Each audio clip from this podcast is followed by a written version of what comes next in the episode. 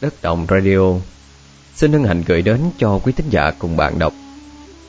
Bộ truyện ma dài tập. Tống sát hành hương. Tác giả, Lâm Gia Thái Bảo.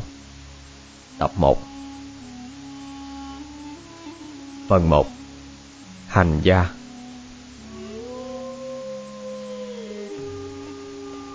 Sống có tiền, Chết cũng có tiền. Người nằm đó đợi người đến nhận. Giàu cũng chôn Nghèo cũng chôn. Quan đóng cửa Chờ quan mở cửa.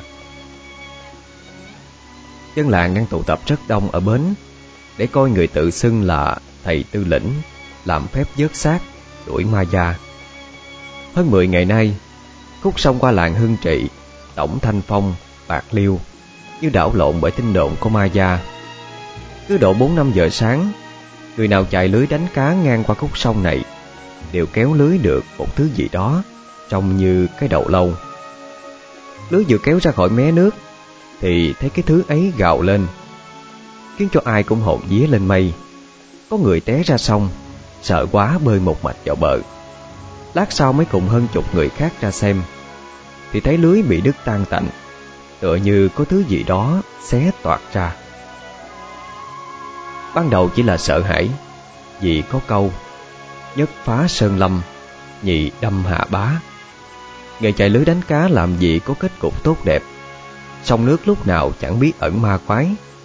Có người đánh bạo Cho rằng sông có thuồng luồng thủy quái. Chỉ có thứ đó Mới đủ sức cạo rách tấm lưới đến như vậy thôi.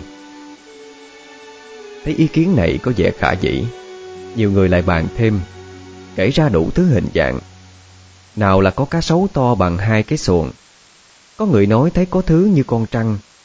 Người nói là con cá hô Dù là gì, Thì đều như dắt chanh. Sáng sớm nào, khúc sông này cũng gặp những thứ cạo rách lưới. Nói không quản sợ, Lại thành ra nói xạo. Chuyện ấy được chừng năm sáu ngày, Chẳng ai dám bén mạng đến khúc sông đó Mà đánh cá chạy lưới cái gì nữa. Con nít không dám tắm, Đàn bà không dám giặt vũ Mới đây, Đang lúc nửa đêm, Ông Sáu đèn cày đang nửa đêm nằm ngủ, Thì nghe ở phía nhà sau, Chỗ sàn nước, Có tiếng ị ạp như con gì đó quậy đạp. Nghĩ rằng có cá sấu, Ông bật dậy, Kêu thằng lớn cầm theo cây chĩa Đốt đèn dầu. Hai cha con cùng tiến ra nhà sau. Ra nhà sàn, Ở vùng miền Tây này thời đầu thế kỷ trước, Hầu như nhà nào cũng đều có một nửa nằm trên đất, Mặt tiền hướng ra đường lớn. Nửa sau dựng cột trạm Làm sàn gỗ. Vừa mát mẻ vừa tiện nghi sinh hoạt. Sàn gỗ này thường cặp nhau Nhà này làm động Nhà kia nghe liền. Nhờ vậy mà ông Sáu đèn cày mới thấy được. Mấy nhà xung quanh cũng đều có người đốt đèn ra coi. Chắc vì tiếng động này lớn quá Nhà nào cũng nghe. Ông Sáu lớn tuổi Chỉ mấy người hàng xóm nói. Ờ, nè bay coi. Kiểu này ờ, là cá sấu chắc rồi. Ờ nè, thằng tự hất, Có bận mày đi săn sấu rừng U Minh. Mày coi dẫn theo thằng hai nữa Giữ coi sao. Nhà cái bên gian lên tiếng nói. Ờ con thấy không phải xấu đâu, ông Sáu ơi. Xấu không có động kiểu như vậy. Với lại rọi đèn á, Mà con có thấy con nào đổi lên đâu. Cái này ờ, Cái này con thấy hay là quay lưới lại, Rồi phóng chĩa cho chắc ăn đi. Ông Sáu gật đầu. Cả đám thanh niên chừng tám chín người Mới chuẩn bị lưỡi và xuồng lớn. Bơi sát mé, Lầm lầm chĩa, Đuốc thắp sáng rực soi sáng cả một khúc sông. Mặt nước lúc này bỗng dưng tĩnh lặng đến lạ thường. Đám thanh niên bơi xuồng không xa, Hướng đuốc vào dưới sàn gỗ. Nơi vừa mới nãy còn phát ra tiếng động. Nhưng mãi chẳng thấy gì. Có một hai người bạo gan thấy bực mình, Liền phóng xuống, Đứng nước ngang thắt lưng. Bảo những người khác yểm trợ. Hai ba người lùng sục kỹ ở bên trong. Có bà thanh niên đi xuống Đuốc không soi hết được không gian bên trong sàn nước, Lại bị che bởi những cái cột trạm, Tầm nhìn hết sức hạn chế. Bỗng nhiên, Một bọt nước rất lớn nổi lên Ngay góc sàn nước của ông Sáu đèn cậy. Lớn đến nỗi nó phát ra cái tiếng bụp, Khiến cho mấy chục người để ý. Tiếng động ấy vừa trang lên, Thì bỗng dưng tự tứ phía, Tiếng quạ cũng kêu lên dồn dập liên hồi. Nghe qua tưởng như đang ở nơi tử địa vậy. Tiếng quạ kêu làm cho những người trên xuồng phân tâm. Lúc này, Nước lại quậy lớn một cái nữa. Quay lại thì thấy ba người thanh niên kia Đang cắm đầu xuống nước. Hai tay chổng lên trời, Như bị ai giật ngược lên. Khỏi nói, Cũng biết mọi người quảng hốt. Liền phóng xuống lao đến cứu. Ai dẹ kia kéo ba người lên. Thấy họ ai nấy mắt trợn trắng, Họng đầy tóc Tóc dài nhóp nhúa tanh hôi vô cùng. Lúc kéo, Cảm thấy có thứ gì đó nắm rị họ lại. Ai dè lúc để lên xuồng, Thì thấy dấu tay rõ mồn một. Phen này gặp ma gia thật rồi. Đám thanh niên kia khi tỉnh dậy, Hỏi thì u u mê mê. Chỉ nhớ được những ánh mắt dữ tợn đang nhìn họ. Cho họ không còn tri giác gì nữa. Sáu đèn cày chủ trì mọi người hợp lại. Phen này nên làm cái gì đây? Bỗng dưng. Lúc đang họp thì có một người đàn ông trung niên, vẻ mặt đạo mạo, Trâu dài tóc qua râm, Hai mắt sắc quắc Mặt đồ tàu, Đội nón nỉ, Tay đeo nải bạc, Dắt theo một con giả nhân Trong sơ qua giống như loài khỉ. Dài ông ta còn có một con mèo mụ Người đàn ông này nhắm mắt, Đi xăm xăm đến trước mặt sáu điệp. Vật cản đều tránh né hết sức thuận thục, Như đang mở mắt vậy Con giả nhân thì đi theo sau. Đến trước mặt sáu đèn cầy, Ông ta mới mở mắt Điềm tĩnh nhìn ông Sáu và dân làng nói Ờ, bần đạo vô tình đi ngang qua đây. Vốn dĩ cũng rất là bận Nhưng mà thấy quả không thể không cứu. Lần này Làng này có ma nước Quán khí nó lên cao lắm rồi. Tuy hiện nay chưa có ai chết Nhưng không sớm thì muộn. Nó cũng bắt dòng làng này Để thấy mạng cho nó mà thôi. Sáu đàn cày nghe xong thì bán tính bán nghi Nhìn dân làng. Thấy họ cũng nghĩ như ông Bèn nói thử. Ờ, Vì đạo trưởng đây ờ, Quả thật có tài phép ờ, Có thể bắt được ma nước hay là làm sao? Người kia đáp lại. Hai sao trên trời Cần mây đêm gió rồi Thì bần đạo không làm được. Nhưng chuyện này Bần đạo đã kinh qua không ít lần rồi. Một người đứng dậy nói Ờ ông anh à Có thì nói có, Không thì nói không. Làm được thì làng đây hậu tạ, Còn không được ờ, Thì ông anh tính làm sao đây? Người kia cười lớn, Khi đó Thì mạng của bần đạo Tùy hỷ quý vị định đoạt nha. Người đạo sĩ là tư lĩnh, Đàn tế được bày ra, Loáng một cái Lễ vật cúng kiến đều đầy đủ hết cả. Khi ấy đã gần giữa trưa Ông Sáu hỏi có phải đợi chính ngọ mới hành lễ hay sao? Tư lĩnh nói Không cần Nhanh thôi. Tư lĩnh quay sang con giả nhân Kêu xùy xùy lên mấy tiếng. Nó hiểu ra cái gì đó Liền phóng ẩm xuống sông Bơi một mạch ra giữa chồng Rồi đập tay liên hội. Dân làng hiếu kỳ đổ ra xem rất đông. Tư lệnh đứng chắp tay trên bờ trong thư thái lạ thường. Con mèo thì vẫn ngồi trên vai không lay động. Chừng nửa nén nhang, Con giả nhân kêu lên khẹt khẹt, Rồi bơi lại vào trong bờ. Lúc này giữa sóng nổi bọt trắng rất nhiều. Con giả nhân lên bờ, Tư lĩnh cầm lư hương Bóc hết trò ra, Trải đều xuống sông. Bóc ba chân nhang ngậm ngang miệng, Ba chân nhang nhét vào dây đai quần. Miệng vừa ngậm nhang vừa làm bầm thứ gì đó như cậu quyết. Hai tay ông cầm theo một số cây nhang đang cháy, Rồi đi từ từ ra sông.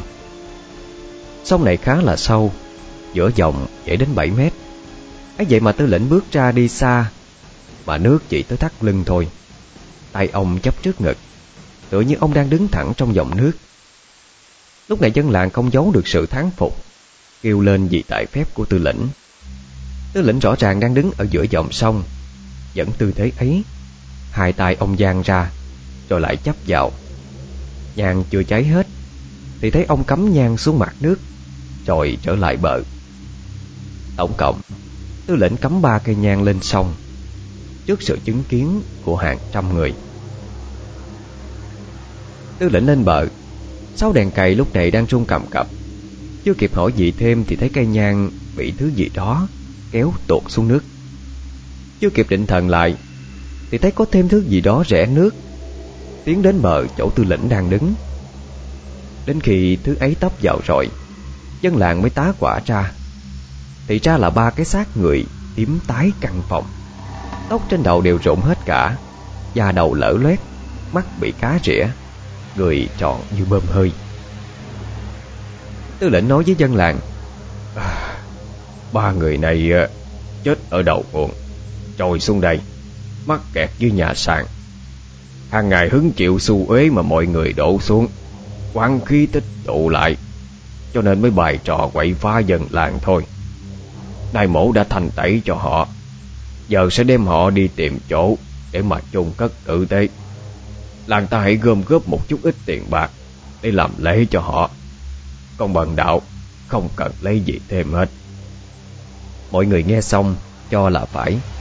Bèn rủ nhau mỗi người góp một chút. Ai cũng cảm ơn tư lĩnh đã làm phước giúp làng Tư lĩnh cúi chào, Rồi xin một chiếc xe kéo chở xác ba người này đi. Dân làng tiễn đi hơn một dặm, Ai cũng coi tư lĩnh như thánh sống vậy. Khuya, Lúc này đã qua canh hai, Con giả nhân kéo xe đi sau. Tư lĩnh đi trước, Vừa đi vừa vuốt râu. Ánh trăng mờ ảo sôi qua mặt lão ta, Trong nham hiểm vô cùng. Lão vừa vuốt râu vừa ngâm nga mấy câu. Tại nhân hữu kim tiện Y nhân bất kỳ phiền. Quan nhân kim ngọc khẩu. Cổ nhân tác trọng thiện. Con đường tư lĩnh đi càng lúc càng tối và vắng vẻ. Thôn xóm gần nhất cũng cách xa cả dặm. Xung quanh đây chỉ toàn đồng ruộng. Bỗng dưng tư lĩnh hướng về phía con giả nhân Kêu lên nói rồi, thằng ngu Tụi bay kéo nó vào đây. Con giả nhân quảng sợ kêu Dạ dạ Một cái xác Trong ba cái xác kia cũng ngồi dậy. Lột phăng cái thứ nhớp nhúa vốn là da mặt ra Để lộ bên trong một dung mạo quái dị. Mắt to, lội, không có môi Miệng trề ra Trông chẳng khác gì một con cá trê. Thứ này cũng lên tiếng cùng lúc với con giả nhân. Dạ ông. Tư lệnh đứng chắp tay sau lưng, Nhìn con quái cá trê và con giả nhân, Bồng hai cái xác vào con đường mòn. Bên trên toàn là tre Và chuối mọc dày đặc. Nhìn lên không thấy trăng. Nhìn hai bên cũng chỉ là một màu đen đặc. Tư lệnh để hai tên kia dẫn đường. Ngoằn ngoèo một chút Thì đến một nghĩa địa rộng mênh mông. Tư lệnh thận trọng quan sát. Cả nhóm tư lệnh đều mặc đồ đen trong nghĩa địa vốn dĩ, Từ cách năm sáu bước chân Thì chẳng nhìn ra được. Tư lệnh chỉ là cẩn thận mà quan sát. Không hiểu sao hôm nay, Ông ta như có cảm giác Ai đó đang theo dõi mình. Sau đó, Tư lệnh dẫn đến một ngôi mộ mới đắp. Có lội ra một cái mảnh dáng hộm Ẩn sau bụi cỏ. Con giả nhân đặt cái xác chết xuống, Kéo nắp quan ra, Trông vô cùng quen việc. Nắp quan mở ra. Bên trong là một cái huyệt rộng. Cách bên trái Có một thống đạo nhỏ. Con giả nhân và con quái cá trê Đặt hai cái xác chết còn lại Nằm song song Đối diện với cái huyệt. Tư lệnh móc trong túi ra hai gối giải. Bên trong mỗi gối Là hai con mắt mờ đục. Trông như bị lấy ra Lúc người ta vừa chết. Lúc này, Trời đang lặng gió, Bỗng rít lên từng cơn lạnh, Khiến cho tư lệnh giật mình. Trăng bị mây kéo đến che khuất. Tư lệnh bấm quẹ Chỉ kịp kêu lên. Ờ, à, con mẹ đó, hỏng rồi. Nè, lấy dầu cho tao, nhanh lên. Con giả nhân và quái cá trê liền móc trong túi ra hai lọ cớm nhỏ. Nhưng chưa kịp làm gì Thì một trong hai cái xác Bật dậy Nắm chặt lấy tay tư lệnh Đớp lão một cái. Cái xác còn lại lao đến con giả nhân kia. Tư lệnh phản xạ nhanh chóng Biết ngay rằng đã gặp cương thi. Co giật tay lại cũng chẳng ăn thua, Bèn ngã người ra sau. Dùng chân đạp mạnh vào mặt cái xác. Chỉ nghe được tiếng chân lão đá sượt qua, Lớp da thịt bụng Tư lĩnh xoay người để khóa cái xác lại, Nhưng nó quá nhanh. Một tay cạo trúng ngực tư lĩnh rồi, Để lại một vết thương sâu hắm. Tư lĩnh gào lên đau đớn Gồm hết sức bình sinh, Đá thẳng vào yết hầu cái xác, Làm cho nó rụng cả da cổ ra. Nhờ vậy, lão mới thoát ra được. Lui ra sau mấy bước. Gió vẫn gào thét tại nghĩa địa. Nhưng không hiểu sao, Mây đang dậy, Lại tản đi hết cả, Để lộ ra ánh trăng mờ ảo. Soi dáng một người thanh niên Đang đứng trên đụng đất gần đó, Người thanh niên lên tiếng nói Hành tẩu, coi ý trời, Cấm hương, coi ý đất, Hành hương qua nhà tổ. Tư lĩnh nghe thì mừng rỡ Dội vàng kêu lên. Ờ, hành gia Hành gia ờ, Nghe giọng có phải là đường huynh hay không?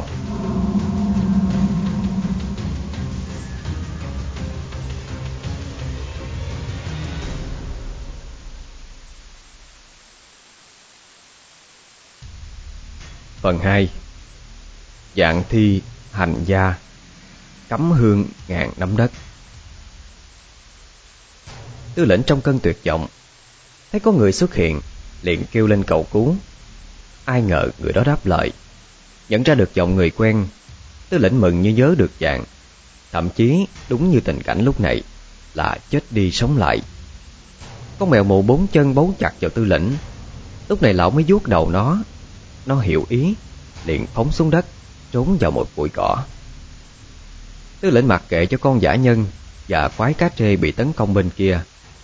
Lão bò thói lui đến phía người thanh niên. Một tay chụp miệng vết thương Một tay khủy xuống. Miệng chỉ còn chút hơi Cũng dồn ra hết. Đường huynh, đường huynh à Để, tư lĩnh đây Cứu mạng để. Người thanh niên tiến đến Bỏ đồ nghề qua một bên Chụp vai tư lĩnh Ghé sát mặt rồi mới sửng sốt. À, Là em sao? Trời đất Sao lại ra thân hình như thế này chứ Người này vẻ mặt dạng dày sương gió Nhưng thần thái ngút trời.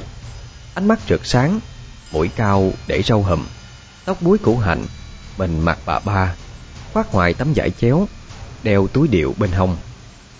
Tư lĩnh chưa kịp kể lại sự tình Con cưng thi đang lợm còm bò đến Đánh hơi được hai người phía bên này Thì như chạy bằng cả bốn chân.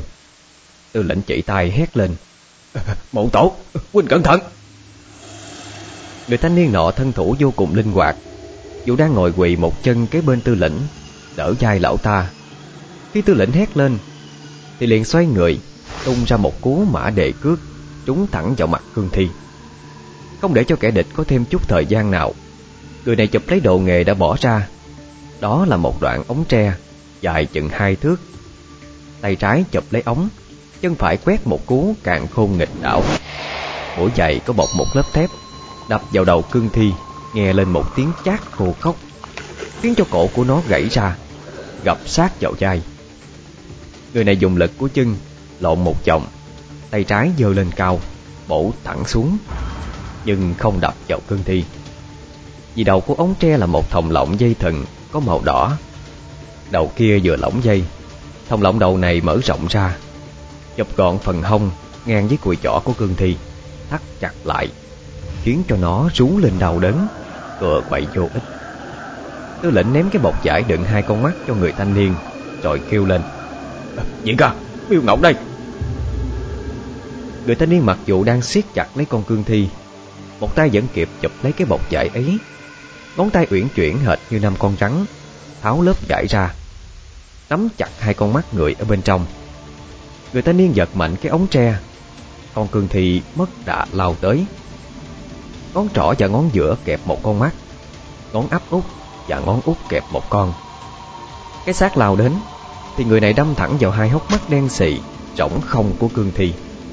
Bốn ngón tay khi hoàn thành nhiệm vụ, Thì rút ra vô cùng gọn gàng. Hai con mắt đã nằm im ở bên trong. Ngón vừa rút ra, Cả bàn liền khép lại. Cứ thế mà đập vào mặt con cương thi. Người này làm rầm độc chú, Tay còn lại thọc vào cái túi trước ngực. Hai ngón trỏ và ngón giữa Dính một chút nước màu đỏ thẫm. Đoạn Anh ta bôi lên trán cương thi. Do da nó đã bị hư hại quá nhiều Cho nên phải bôi mấy lần Mới không bị lỡ thịt. Màu đỏ in lên trán Giống như là con mắt thứ ba vậy. Người này quăng cái túi cho tư lĩnh Kêu lên. Nè đắp thuốc lên với nhang mộ tổ. Nhanh còn lại xử lý cho. Tư lĩnh chỉ còn biết nhăn mặt gật đầu Miệng không còn nói được gì. Mặt nhăn nhó, tỏ vẻ vô cùng đau đớn. Phía bên này, Con cương thi kia đã cắn nát cái đầu con quái cá trê rồi. Còn con giả nhân đang nằm gục dưới đất, Máu ra rất nhiều. Người này gỡ thòng lọng tre, Phi đến xử lý con còn lại, Cũng một cách vô cùng nhanh gọn. Hiện đã giật ngửa nó ra sau. Tư lĩnh thấy vậy, Lấy miêu ngọc lập tức đắp vào. Tư lĩnh tuy bị thương thế rất nặng Đau đớn vô cùng. Nhưng nhờ thuốc được bôi kịp thời Tánh mạng không còn nguy hiểm nữa.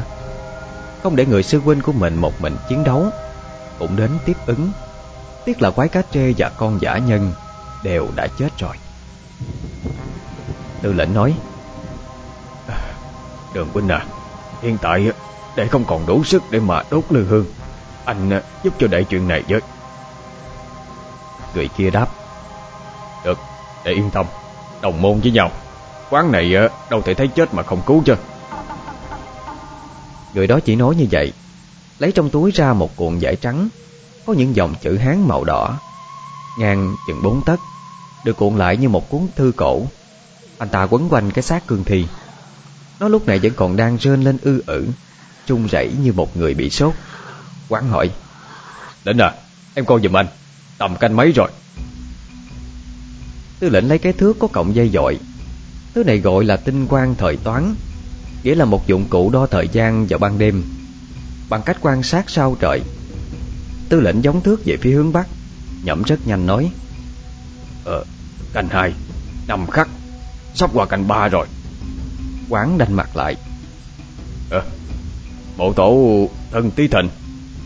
Tư lệnh đáp Ờ, mộ tổ thịnh Lấy nhàn tứ xung về dần. Cấm nhàn tất phải tam hạp về tí. À, Để tính toán tưởng đã chu toàn Ai về gặp phải mộ tổ Phen này chết thật quá vậy cả Quán nghe xong Quấn giải nhanh hơn. Vừa dứt xong dòng cuối cùng của cả hai cái xác Vội tay nói. À, Chuyện này ờ, Phải xem hành gia lão tổ tông Có thương tình cho hai anh em mình không mà thôi. Tư lĩnh bê một xác Quán bê một xác Đến bên cái huyệt khi này Quán nói em cứ ở đây Cấm nhàn để anh làm giùm cho. Tư lệnh cảm thấy xấu hổ, Nhưng tình cảnh này chẳng thể làm gì khác được, Đành gật đầu. Quán chui tọt vào thông đạo dưới huyệt, Tư lệnh đưa xác xuống, Đầu bên kia Quán kéo xác ra. Đời quán chui vào là một cái hầm đất, Bên trong có hai cái liên hoa quan Là loại mà hai đầu của quan tài cong ra, Chạc tròn, Tựa như hoa sen đang nở. Loại này dân bản địa ít khi dùng. Chỉ có những bậc hào phú dư giả Mới thuê thợ ở định tường làm thôi. Chân quan tài là bốn con hưu, Tượng trưng cho tài lộc kiếp sau. Con cháu hương thịnh, Âm đức dạy dặn. Quán vừa nhìn sơ, Đã biết tư lệnh bốc bát hương ngay phần mộ Của nhà quyền quý. Của cải tùy tán sớm đã chết đi hết rồi. Này đến lúc cấm nhang, Lại gặp phải khẩu quyết cấm kỵ. Độc địa, Kỵ thị. Bạo phong suy, Bình thiên, Vân hậu, Lôi quan giả. Nghĩa là sợ những lúc gặp phải đất xấu, Thế đất hung hiểm, Lúc cắm nhang gặp gió thổi mạnh bất thường, Hoặc trời đêm mà trăng sáng vằn vặt, Nhưng xung quanh trăng Lại có một đám mây dậy Lúc này mà sấm chớp lên Thì chắc chắn sẽ gặp cương thi. Quán nhậm một chút. Kể từ khi tư lệnh bảo canh hai năm khắc, Thì bây giờ chỉ còn khoảng một nén nhang nữa. Sẽ hết giờ làm thủ tục cắm nhang. Quán sợ khi ấy cương thi bộc phát ma tính E rằng chỉ có thiên binh thiên tướng mới cản nổi thôi. Một mình quán thì lo không đủ sức. Quán không chần chừ thêm Đặt hai cái xác đã quấn dậy, Vào quan trở lại. Nhìn vào cũng đủ để biết Hai cái xác trương phình hư hại ấy Là một nam một nữ. Hầm mộ lại có hai cái quan tài đặt kế nhau. Quán biết rằng Đây là một cặp vợ chồng. Liền xem bên trong áo quan Áo quan có gối ngọc là của nữ. Quan tài có gối cũ châu là của nam. Gối ngọc thật ra là may bằng dải kim tuyến màu xám ánh bạc, Có quả tiết con ương, Nghĩa là con vịt mái. Tương tự như vậy, Gối cũ châu Là gối may bằng chỉ kim tuyến đỏ ánh vàng, Có thêu quả tiết hình con uyên, Nghĩa là con vịt đực, Ám chỉ tình cảm vợ chồng, Son sắc thủy chung. Đặt đúng xác nam nữ vào đúng quan tài. Quán lấy ra một nắm nhang. Đầu quan tài cắm ba cây, Chân quan tài cắm năm cây, Đậy nắp quan Sau đó đóng đinh ở gốc tay của quan tài. Đóng được một cây. Lúc này quán nhẩm, Chỉ còn một chút xíu nữa sẽ tới qua canh ba. Phạm vào giờ cấm Không thể cấm nhang được nữa. Mà hai cái xác bắt đầu rung lắc mạnh rồi. Giải quấn cũng dần trách ra. Chỉ e không cầm cự được Đến lúc đóng đinh xong. Cây thứ hai vừa được tra lên quan tài Tư lĩnh hét giọng xuống. À, Nhị ca, sao rồi? Canh ba tới rồi đó. Quán nghe thấy quan tài chưa đóng này Có dấu hiệu mộ tổ quậy phá. Nó rung lên bần bật. Quán phải nhảy lên trên đè xuống. Gồm hết sức đóng một búa. Đinh lúc trong thớ gỗ Đến nứt toát ra mấy đường. Vừa đập búa xong Quán lo sợ cắm nhang trễ vợ Để nhảy lui về phía sau Cúi thấp người vừa quan sát Vừa đưa tay lên thủ thế. Hai quan tài rung lên một lần cuối cùng Rồi im lặng Bốc lên một làn khối xanh nhẹ. Tư lĩnh lại hét à, Nhị ca, nhị ca à Quỳnh sao rồi, cắm nhang xong chưa? Quán lúc này mới thở phào nhẹ nhõm Đáp lại à, Đã cắm xong rồi Vừa đúng canh ba. Tính ra hành gia lão tổ tông á Vẫn còn độ cho anh em mình. Nói xong Quán thu dọn đồ nghề Đuôi cui chui ra khỏi cái huyệt giả Cho công tứ lĩnh quả tán sát con giả nhân Và quái cá trê. Con mèo mù lúc nãy lững thững Đi đến bên cạnh tư lĩnh Rồi lại leo lên vai cúi đầu như chưa từng có chuyện gì xảy ra. Quán nhìn con mèo Rồi thở dài nói với tư lĩnh. À, Sao em vẫn còn giữ nó làm cái gì? Tư lĩnh nhìn đống lửa Vùi người nói à, Không bỏ được uh, nhị ca. Mà không chắc là Nó có gây tai kiếp cho đệ Hay là đệ gây tai kiếp cho những người xung quanh nữa. Mãi mới thu phục được hai người đệ tử. Đây lại để chúng chết quan uổng như vậy. Làm sao để sống mà Thiếu tụi nó được đây? Bây giờ nhớ lại những lúc chửi mắng tụi nó Thấy thương quá. Tụi nó cái gì cũng nghe để hết. Con mèo này cũng vậy. Quán định hỏi gì thêm, Nhưng thấy tư lệnh sụt sùi khóc, Thì thấy không nên hỏi nữa. Cũng thở dài, Nhìn vào ngọn lửa.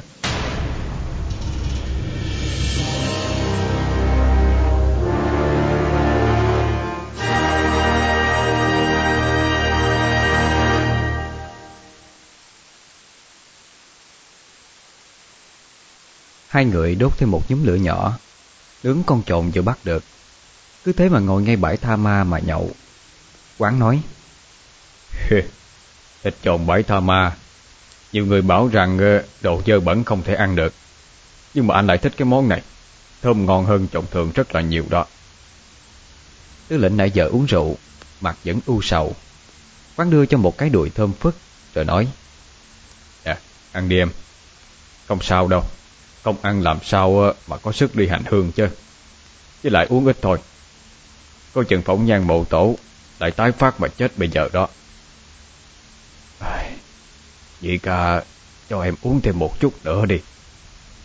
Ừ Cũng được. Nhưng mà em kể anh nghe. Từ lúc xuống núi đến giờ, Đã 4 năm rồi. Lần trước có nghe tin đệ bốc bắt nhang ở Vĩnh Long. Anh đến tìm thì không thấy. Đang vô tình đi ngang qua Bạc Liêu ờ, Thì lại gặp vậy. Quán trúc hơi thở nặng trịch. Kể lại chuyện y đi hành hương mấy năm qua. Trước tiên nói về hành gia. Có câu Bắc tống sát Nam hành hương. Bắc và Nam ở đây, Ám chỉ Trung Quốc và lục tỉnh Nam Kỵ. Câu này chỉ mới có từ nửa cuối thế kỷ 19 Đến nay đã hơn 50 năm. Hành hương ở đây Chớ hành nghĩa là viên ngọc, Trên dây đeo của bậc quyền quý. Hương, Nghĩa cổ là thứ độ quý giá, ám chỉ công việc thăm mộ. Nhưng không chỉ lấy đồ tùy tán, Mà còn mượn cả xác người. Hành hương cũng đúng với hình thức của họ. Đi đâu thì ra dấu với nhau bằng bát hương mà họ cầm. Trên đó có in nổi là Hành hương lão tổ tông. Vậy sao lại có câu bắt tống xác Nam hành hương đó? Thuật tống sát nổi tiếng ở vùng tương Tây của Hồ Nam Phát triển rất mạnh vào thời Thanh ở bên Tàu Thầy tống sát là những đạo sĩ chuyên thu thập những người chết nơi đất khách quê người, cho xác họ cứng lại, gọi là hóa bích. Sau đó dùng bùa phép, khiển những cái cương thi ấy vượt núi trèo non, về quê nhà để an táng. Dùng tương tây của Hồ Nam hay cả Hồ Nam đều được bao bọc bởi núi non trùng điệp, ba phía đều là vách đá cao sừng sững. Địa hình khó khăn, án ngữ trên trục giao thương chính, cho nên nhiều người, không kể thương gia hay thi nhân mặt khách, quá trình di chuyển đến đây đã chết rất nhiều. Vì thế nên nghề tống xác mới phát triển và hoàn thiện dần. Nói ra thì vô cùng dài và rối rắm. Nếu có dịp sẽ bàn đến sau. Một nhóm người trốn tránh truy sát của triều đình theo dân triều Châu Quảng Đông di cư đến Việt Nam cũng nhiều. Ở vùng đất mới là lục tỉnh, nghề tống xác coi như bỏ. Nhưng vốn kiến thức xưa không lẽ đem dứt đi, lại chẳng có kế gì sinh nhai. Họ đành phát triển ra cái nghề dẫn mặt với âm phận khác, gọi cao sang là hành gia. Lục gọi tục tiểu thì là phường trộm mộ. Nhưng trộm mộ với kỹ thuật vô cùng tinh vi và khôn khéo. Hành gia có câu thơ Tại nhân hữu kim tiện Y nhân bất tri phiên quan nhân kim ngọc khẩu Cổ nhân tác trọng thiện. Dịch thơ thì vô cùng hoa mỹ Nào là y nhân chỗ quan nhân, cổ nhân Kỳ thực đều là tiếng lóng cả thôi. Y nhân tức là chỉ người mới chết Bất tri phiên Nghĩa là đừng nên đi động tới Mộ mới chôn Động vào dễ bị dòm ngó. Quan nhân là những người chết đã lâu. Kim Ngọc Khẩu là mộ càng xưa, Mộ phần vẫn còn kiên cố, Tức là bên dưới có độ tốt. Còn cổ nhân Cổ nhân là mộ cổ, Hầu như đều là mộ của dương công quý tộc. Dân thường thì làm gì còn nắm mộ Sau bao nhiêu phen loạn lạc cho được. Vậy nên mới nói, Tác trọng thiện. Chữ thiện này là chữ cổ, Nghĩa là chỉ cái việc quét lúc tế lễ. Ngày xưa thiên tử đi tuần thú Phong núi Thái Sơn mà tế trời Quét núi nhỏ mà tế sông núi Gọi là phong thiện Mộ cổ của quý tộc Thì nên vét sạch, lấy sạch Nhưng phải thanh cao Như thiên tử đi tế núi sông. Vậy hành gia trộm mộ Cách thức ra sao? Thì như tư lĩnh đã làm Ấy là đào một cái huyệt giả Cách mộ mình muốn trộm không quá 20 thước Tốt nhất là nên nằm về hướng đông của phần mộ muốn cướp. Làm lễ tán, Thì cho người giả vờ nằm trong quan tài. Loại mà hành gia dùng Thì có tên riêng là nhà đạp. Ám chỉ loại nhà tranh của người Nam Bộ thời xưa, Dựng tạm bợ. Mỗi lần dọn đi nơi khác ở, Chỉ cần đạp vào cái cột, Thì nhà nó tự sập đi. Nhà đạp của hành gia cũng vậy thôi. Một bên dách, Thường là dách bên phải, Rất dễ bung ra. Người nằm bên trong đạp chết. Sau đó bắt đầu khoét đường mộ Đến cái ngôi mộ muốn cướp. Khi ấy thần không biết, Quỷ không hay. Nhưng mà một hay nhất, Và cũng là thất đức nhất của hành gia, Đó là bốc bát hương. Nghĩa là lấy xác của người ra, Làm trò tống tiền. Bí miệu thì gọi là sàn tro. Khi tống tiền xong, Trả lại cái xác đó, Gọi là cấm nhang. Bốc bắt hương phải ngay giờ nghịch tuổi với người chết. Và khi cấm nhang Thì phải lựa giờ hạp tuổi. Vậy là xong. Còn tránh những thứ cấm kỵ thì đã nói ở trên rồi. Cũng như để tránh gặp cương thi, Tiếng lóng gọi là mồ tổ mà thôi. Tại sao cương thi lại được gọi là mồ tổ? Nghe đâu dân hành gia đời đầu, Mỗi lần gặp cương thi đều chửi Mồ tổ cha nó, Chạy đi. Thế là có cái tên mồ tổ.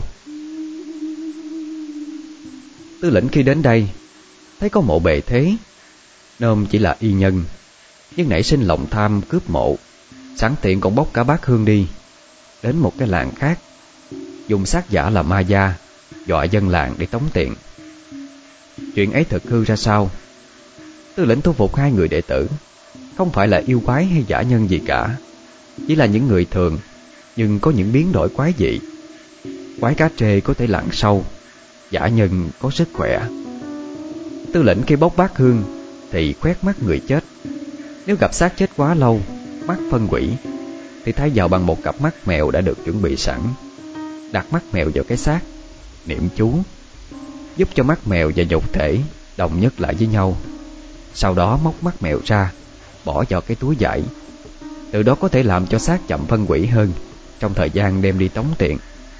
Chưa kể nếu như tu luyện đủ lâu Thì còn khiển được thi. Tư lĩnh sàn tro trong làng Đến khi cấm nhang gặp phải hung hiểm Sát quá cương thi Nếu không nhờ quán xuất hiện kịp thời Thì đã mất mạng rồi. Tư lĩnh uống thêm một hớp rượu Rồi lên tiếng hỏi. À, Vậy cả Gần đây huynh uh, có bốc bát hay không? Quán cười đáp. Anh không bốc bát. Anh chỉ đi tìm thi nhân thôi. Thi nhân trong câu của quán nghĩa là sao? Khác với cổ nhân. Thi nhân không phải ám chỉ mộ, Mà ám chỉ người. Thi nhân là người dùng xác chết luyện ma thuật, Hoặc như vốn dĩ là yêu ma, Hồ ly tái thế, Có hình dáng như người, Đạo hạnh vô cùng cao thâm.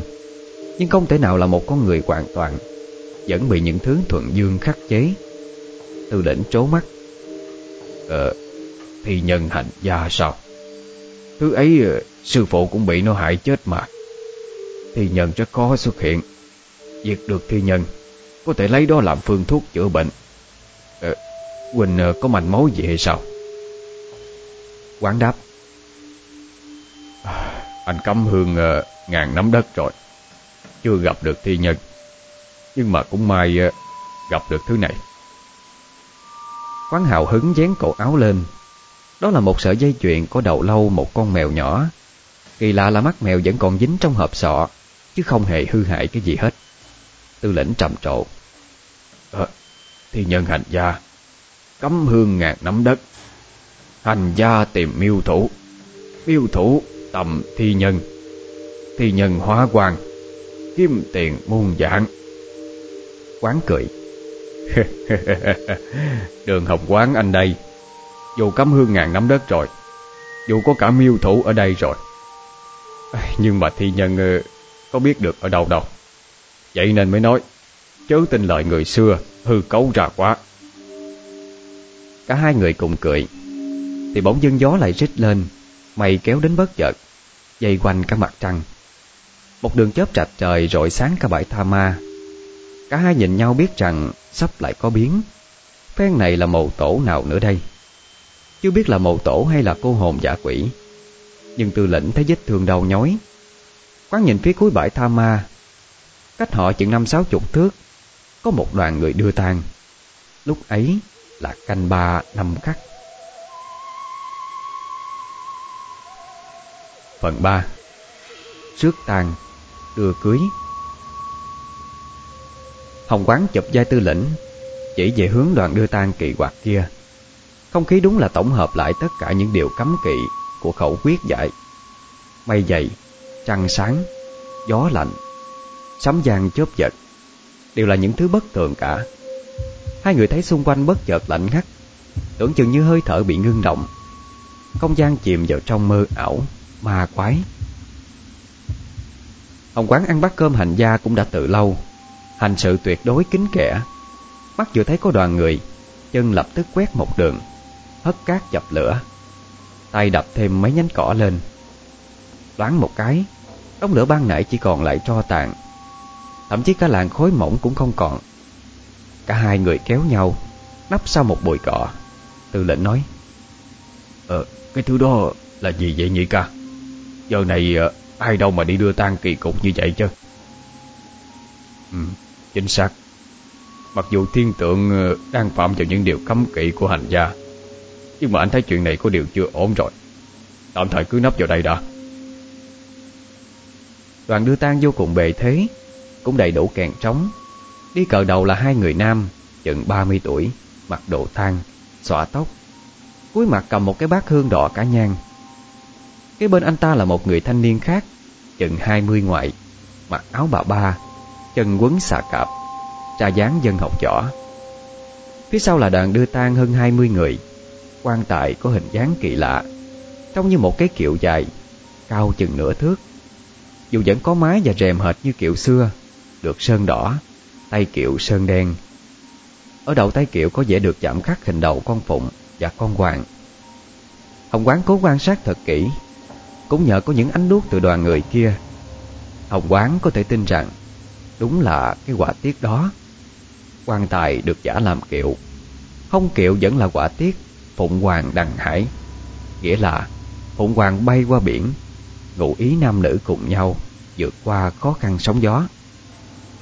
Tư lệnh dục ờ, Vậy ca Để thấy ở đây làm cái gì? Cuốn gối đi là hơn Lỡ như bị phát hiện thì sao chứ? Hồng Quang chặn tay Xịt một tiếng rồi nói Linh cảm của anh ờ, Quả không sai. Ờ, Cái này không phải đưa tang rồi. Tư lĩnh ngơ ngác. Ờ Rõ ràng là đưa tang mà.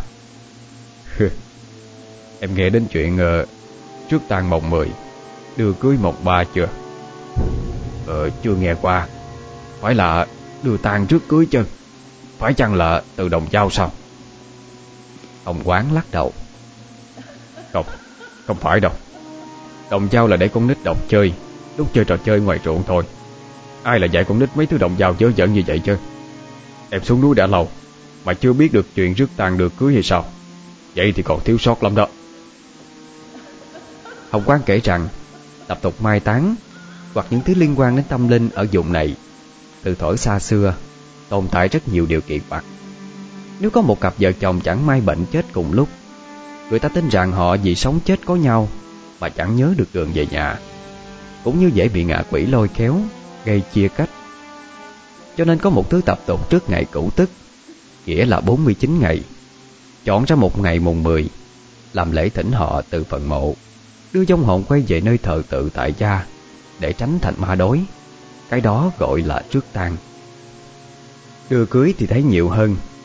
Nếu như có người chết trẻ Mà chưa thành gia lập thất Nếu họ là con nhà quyền quý Thì thế nào gia đình cũng sợ kiếp sau họ cô đơn lẻ loi. Lại trở thành cô hồn giấc dưỡng Bèn làm một cái lễ cưới cho họ Với một hình nhân bằng giấy Nếu nhà giàu hơn nữa Thì dùng người thật Lựa canh ba mùng ba đến bên mộ, làm lễ y như lễ cưới thật. Xong xuôi cho người đó ngủ lại trên nắp quan tài qua đêm, thì coi như làm xong đám cưới ma. Dĩ nhiên trường hợp này, người kia hẳn phải nghèo mạt rệp mới chọn cách như vậy.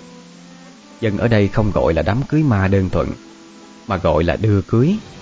Ngụ ý rằng người chết kia có là nam hay nữ, thì hành động cưới này cũng như thủ tục để tiễn đưa họ về thế giới bên kia, như cô dâu về nhà chồng mới dùng tự đưa cho thuận miệng. Ông quán chỉ vào đoàn người đằng kia, quan tài kiệu, quả tiết phụng và quàng, Kiệu đỏ tay đen, lại có chạm khắc phụng hoàng song thủ ở hai đầu tay kiệu. Quán cho rằng đây chính là trước tang chứ không gì khác. Tư lĩnh nghe xong, tuy rằng đã hiểu trước tang đưa cưới là cái gì, nhưng vẫn không hiểu tại sao Hồng Quán lại muốn ở lại. Hồng Quán thở dài, Em thử nghĩ xem. Để làm đám cưới rước tang như anh nói Một là nhà đó giàu Hai là phải chưa quá 49 ngày. Em đoán xem Đoàn rước tang đó Đang đi rước cái mộ nào chưa Tư lệnh giật mình Trời đất Chẳng lẽ là cái mộ mà đây mới bốc bác sao Hồng quán gật đầu Ừ Chứ còn gì nữa Người đứng ra làm mấy cái vụ trước tang này đều là dân thầy bà đạo hành cao thâm. Nếu như để họ phát hiện ra cái xác bên dưới đã bị bốc bát rồi, thế nào cũng lần ra được manh mối của đệ đó. Hành cha kỹ nhất là chuyện bị phát hiện, để sàn tro lại quá bất cẩn, nên phải chú ý hơn đó. Tư lệnh chặt lưỡi, chuyện đi sàn tro, tức là đem xác dưới mộ để đi lừa gạt. Lão tiến hành tương đối gần như bốc bát, trời xui khiến như thế nào, đã dính ngay bát hương chuẩn bị rước tang May mà Hồng Quán phát hiện ra sớm Bằng không sắp tới tư lệnh không về bạc liêu làm ăn được nữa rồi. Tư lệnh hỏi ờ, Vậy bây giờ làm sao đây đại ca? Hồng Quán suy nghĩ Kề tay tư lệnh nói nhỏ cái gì đó. Cả hai chia nhau ra hai hướng để hành động. Lúc này đoàn người tiến lại gần ngôi mộ Người nam đi đầu nói à, Phía trước có đầu trưởng Mời ngài qua đó xem. Người mặc áo bà ba kia tiến lên Khuôn mặt vô cùng uy dũng Mắt như diệu hâu Mũi to trắng rộng Không để sâu. Nhìn khuôn mặt tuy trẻ trung Nhưng vô cùng sáng rọi Người này đảo mắt qua phần mộ Chính xác là cái mộ mà tư lĩnh đã bóc bát lên. Hệt như dự đoán của Hồng Quán vậy. Bỗng nhiên Anh ta thấy có người nằm sóng xoài Ở giữa hai nấm mộ Đang trơn lên ư ử Dội vàng chạy đến xem. Thì ra là Hồng Quán. Đám người đằng sau kêu lên nhau nhau Ờ, cái, cái, cái, gì vậy cậu hai sủ? Người cầm lư hương là hai sủ Quay ra sau nói. Nè, tụi bay để yên cho thầy làm coi. Hình như có biến rồi Tránh ra xa một chút Người mặc áo bà ba tiến đến bên hồng quán, Xem còn thở hay không. Đưa đèn đến soi kỹ khuôn mặt. Thấy dính đầy đất cát, Trong họng còn rất nhiều sình non. Cổ có dấu tay bóp. Kẻ miệng chỉ ra bọt trắng, Đoán chừng là bị ma giấu. Người này dựng hồng quán dậy, Cho người xoa dầu, móc họng. Anh ta lấy ra một nhúm cỏ khô để trong túi giò nát, Trộn với dầu gió, Rồi đổ vào miệng của quán. Chừng nửa nén nhang sau Thì quán ho sặc sụa Rồi từ từ mở mắt ra. Vừa thấy đám người trước mặt Liền kêu rống lên. Đừng, đừng, đừng giết tôi Đừng, đừng, đừng giết tôi mà Trời ơi ma, ma. Người đạo trưởng chụp lấy vai quán Bóp mạnh rồi nói. Đừng sợ Chúng tôi là người đó. Tất cả đứng im nhìn nhau Quán sợ hãi rung lên cầm cập. Người, người, người gì mà Đi đưa tang nửa đêm như vậy chứ mà ở đây là chỗ nào vậy? Người đạo trưởng giải thích cho quán nghe Là anh ta đang làm một số thủ tục Giúp cho âm phận của nhà này Vô tình gặp quán, Trông như bị ma giấu, Bèn hỏi lại sự tình. Quán uống nước, Ngồi thở lại bình thường, rồi mới kể. Bận chiều quán đi bộ lên hướng xã. Đi ngang qua con đường đất cỏ cây um tùm Thì thấy có hai người, Một nam một nữ, Trông như một cặp vợ chồng. Đang bán bánh bao. Bánh bao thơm lừng Quán cũng đang đói bụng, Liền ghé dạo mua hai cái. Ngộ cái là hai người kia chẳng ai nói lời nào, Cứ cúi đầu xuống mà ra dấu thôi. Quán thấy bánh thơm ngon, Ăn liền hai cái. Lát sau tự dưng thận trí bất minh, Thấy hai ông bà kia đứng lên, Rẽ cỏ đi vào trong bụi cây Thì đi theo. Tỉnh dậy thì thấy mình đã nằm ở nghĩa địa này rồi. Vị đạo trưởng nghe xong liền thất kinh Dội bấm quẹ rồi nói à, Không ổn rồi. Hành xung gặp quỷ khí. Hiện tượng quan giả lôi giả Là điểm bất tường. Không khéo ờ, bên dưới đã thành cương thi rồi cũng nên đó. Quán nghe đến đó thì giật mình. Cái này gặp phải cao nhân May mà bày mưu ra trước Bằng không thì hỏng với tên đạo trưởng này rồi. Người kia lui ra Bảo quán đứng về phía sau. Nói đoạn anh ta quay sang Kêu gia đình lên đập mộ ra nhanh lên. Bằng không, khi để quá cương thi hoàn toàn Cả làng cả tổng này sẽ gặp quả lớn mất thôi. Quán nghe thấy vậy thì im lặng lui ra. Không biết tư lĩnh liệu có làm đúng như lời dặn hay không. Tám người lên đập mộ. Đạo trưởng ngồi xếp bằng trước bia mộ. Im lặng, Nhưng khóe môi mấp máy như đang đọc chú. Quán hồi hộp chờ đợi. Chừng sáu nén nhang. Phần mộ ở trên đã dọn xong. Bắt đầu đào lên. Thì bỗng dưng người ở dưới kêu lớn. À, Cậu hai ơi Không hiểu sao mà đất đóng quá trời? Hai sủ chạy lên Lấy dài đạo sĩ. À, thầy, thầy, thầy ba thầy, thầy ba coi giùm con với. Có, có cái gì vậy thầy? Người kia trừng mắt Đứng dậy Sợ đất trong huyệt rồi nói. Ờ Mấy người leo lên nha lên Đám người ở phải đi rước tan trong đêm ma quái như thế này vốn đã sợ cúm giò rồi. Nay đào huyệt gặp phải đất lạnh thì không nói. Bây giờ lại là đất nóng. Nghe đạo sĩ kêu như vậy Thì ba chân bốn cẳng phóng dẹo lên hố Đứng trên ngóng xuống Xem đạo sĩ làm cái gì. Đạo sĩ đứng ở mé huyệt Dùng một cây đòn gánh to đùng Để khiêng những cái rương lớn ở phía sau. Một tay đóng thật mạnh xuống huyệt. Đất lập tức sụp xuống ngay. Trong sát nà đó Quán chợt kêu lên. Ý trời, trời ơi, mà, mà, mà Cả đám người trước tang đang nôm nớp lo sợ. Nghe tiếng kêu thất thanh bất chợt vang lên. Ai cũng hồn vía lên mây hết. Đồng thanh hét lớn. Quay sang nhìn thì thấy quán đang bò lui dưới đất. Nói Lúc nãy có cái đầu á Bay ngang qua đây đó. Đám người lại nhau lên lo sợ.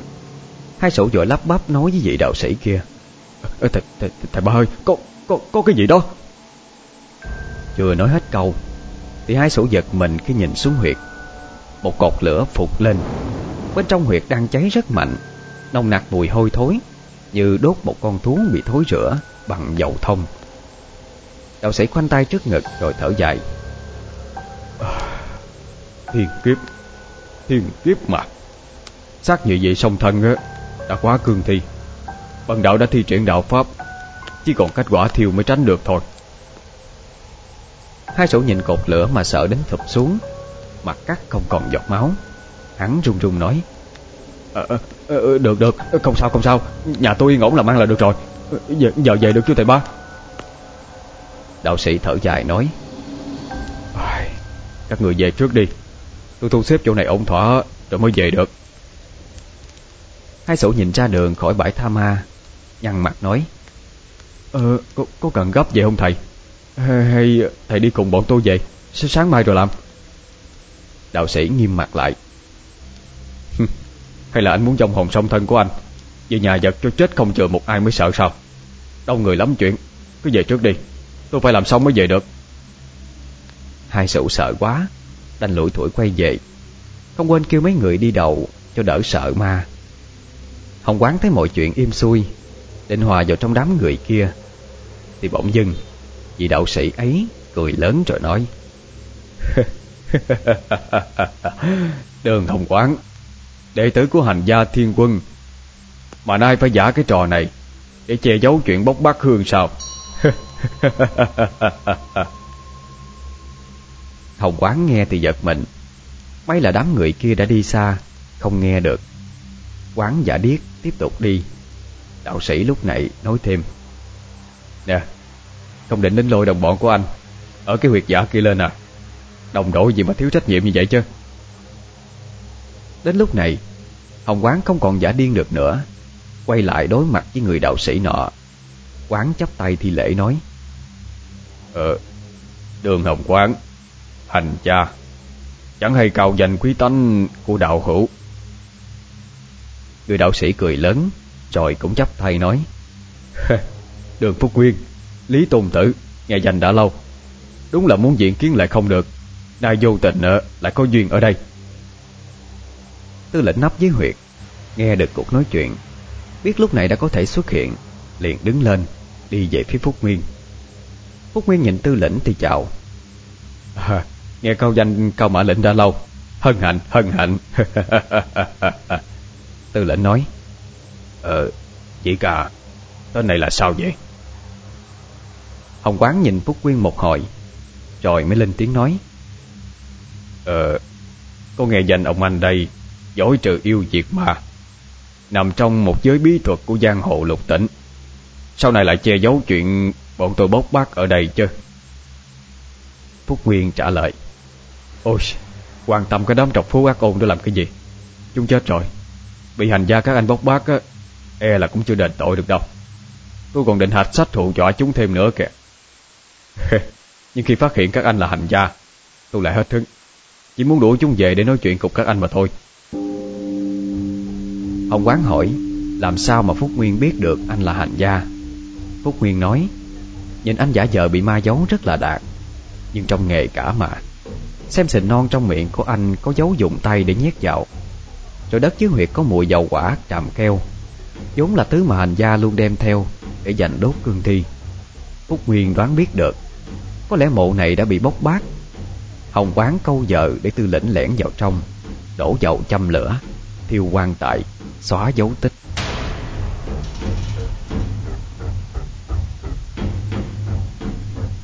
Quý thính giả đang nghe truyện trên kênh youtube Đất Động Radio. Mong rằng quý thính giả hãy chú ý rằng, Tất cả những tác phẩm được diễn đọc bởi Nguyễn Huy Hiện chỉ được phát hành trên kênh youtube Đất Động Radio. Mọi nền tảng khác đều là hành vi vi phạm bản quyền. Mọi người hãy đăng ký kênh youtube Đất Động Radio Để được nghe những câu chuyện mới nhất, đầy đủ nhất. Xin cảm ơn. Hồng Quán gật đầu. Khen cho anh. Biết rõ về hành gia như vậy. Không dám không dám. Tôi quả thật cũng lăn lộn giang hồ đã lâu. Nhưng mà dĩ nhiên Vẫn có nhiều chuyện thua các anh mà. À, Đây Chớ nên nói giọng do như vậy. Phải chăng có kẹo muốn hợp tác cùng làm ăn sao? Phúc Nguyên cười lớn. Ô hay Cao Quỳnh nói đúng lắm đó. Nguyên tôi uh, muốn đến với thiện ý Muốn hợp tác. Hồng Quán lên tiếng hỏi. Ờ Chuyện gì mà giang hồ ẩn mật bọn anh? Lại muốn hợp tác với hành gia chúng tôi chứ? Nè Dĩ nhiên á là có thứ nằm chi mộ Tôi muốn lấy. Nhưng trong tuyệt kỹ của giới bọn tôi Chẳng có cách nào làm được hết. Vậy nên đi tìm hành gia giỏi Để cùng bốc cái bát. Bát hương này rất là dày, Thuộc loại cổ nhân. Của nã các anh cứ lấy, Tôi chỉ lấy một thứ thôi. Con mèo mù trên vai của tư lĩnh Dường như linh cảm được gì đó. Nó dựng lông, Trên lên hừ hừ. Phần 4 Mộ Thiên can Quan La Sát. Giữa bãi Tha Ma, Lúc này đã qua canh bốn, Xung quanh nổi lên từng trận gió lạnh. Con mèo mù trên vai tư lĩnh không biết vì lý do gì, Mà cứ kêu lên hừ hừ, Như lừa một địch thủ nào đó trong tưởng tượng. Giọng kêu cho thấy nó đang có điều bất an. Nó dựng lông lên, Nhưng chẳng di chuyển đi đâu, Mà ngồi lì trên vai của tư lĩnh. Phúc Nguyên lúc này mới để ý tới con mèo, Lấy tay vuốt tự đầu nó, Làm nó kêu lên một tiếng sợn gai ốc. Phúc Nguyên nói Ờ Mèo lộn mắt, Lại còn là lông đen ánh bạc, Móng ngọc mũi hồng. Ông anh có thú nuôi thật là quá khác người đó. Không sợ có ngại chết thảm hay sao chứ? Hồng Quán và Tư lĩnh đều giật mình. Đích thị là mèo mắt lộn này. Với những miêu tả như vậy là điểm bất thường. Không sạch sẽ của dân hành gia. Vậy nên không nói đâu xa. Ban nãy ngay cả Hồng Quán cũng thắc mắc Tư lĩnh sao còn chưa giết con mèo ấy đi? Tư lĩnh nhìn Phúc Nguyên, Rồi lên tiếng nói. Ờ Hình như Quỳnh đây là người của hành gia luôn hay sao đó. Vậy sao bảo là Còn cần bọn tôi cho chuyến đi bốc bát hương đó chứ? Phúc Nguyên cười hiện Rồi đáp lại. Dĩ nhiên là tôi hiểu rõ về hành gia như vậy. Âu á, là cũng do có cao nhân hành gia dạy bảo.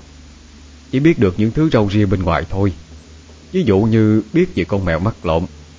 Chứ chẳng thể nào biết cách bốc bát sàn tro. Cắm nhang chạy mã của người trong nghề như các anh đây được. Tư lệnh vuốt vài cái, Lên để trấn tĩnh con mèo. Trả lời Phúc Nguyên. Đừng gọi nó là mèo mắt lộn hoài. Nó nghe được đó. Nó tên là Bảo An. Xui xẻo thì chưa biết. Mình thích thì mình nuôi thôi, Không phải ngại cái gì hết. Hồng Quang nãy giờ vẫn quan sát thái độ Và cử chỉ của Phúc Nguyên. Thấy anh ta không thể nào là dân soàn xỉn tôm tép, ắt hẳn cũng thuộc dạng phá núi ngăn sông chứ chẳng đùa. Tự nhiên đương không xuất hiện một cách vô cùng trùng hợp. Lại đề xuất cùng đi bốc bát hương Dĩ nhiên Hồng Quang không khỏi sinh nghi Liền hỏi. Nè trở lại chuyện chính đi.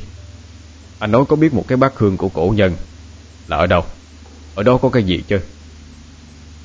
Phúc Nguyên rút tay về Xoa hai tay vào với nhau Chặt lưỡi nói. À, Nửa đêm nửa hôm Bàn chuyện lớn tại nơi như thế này á Quả là không phải lễ.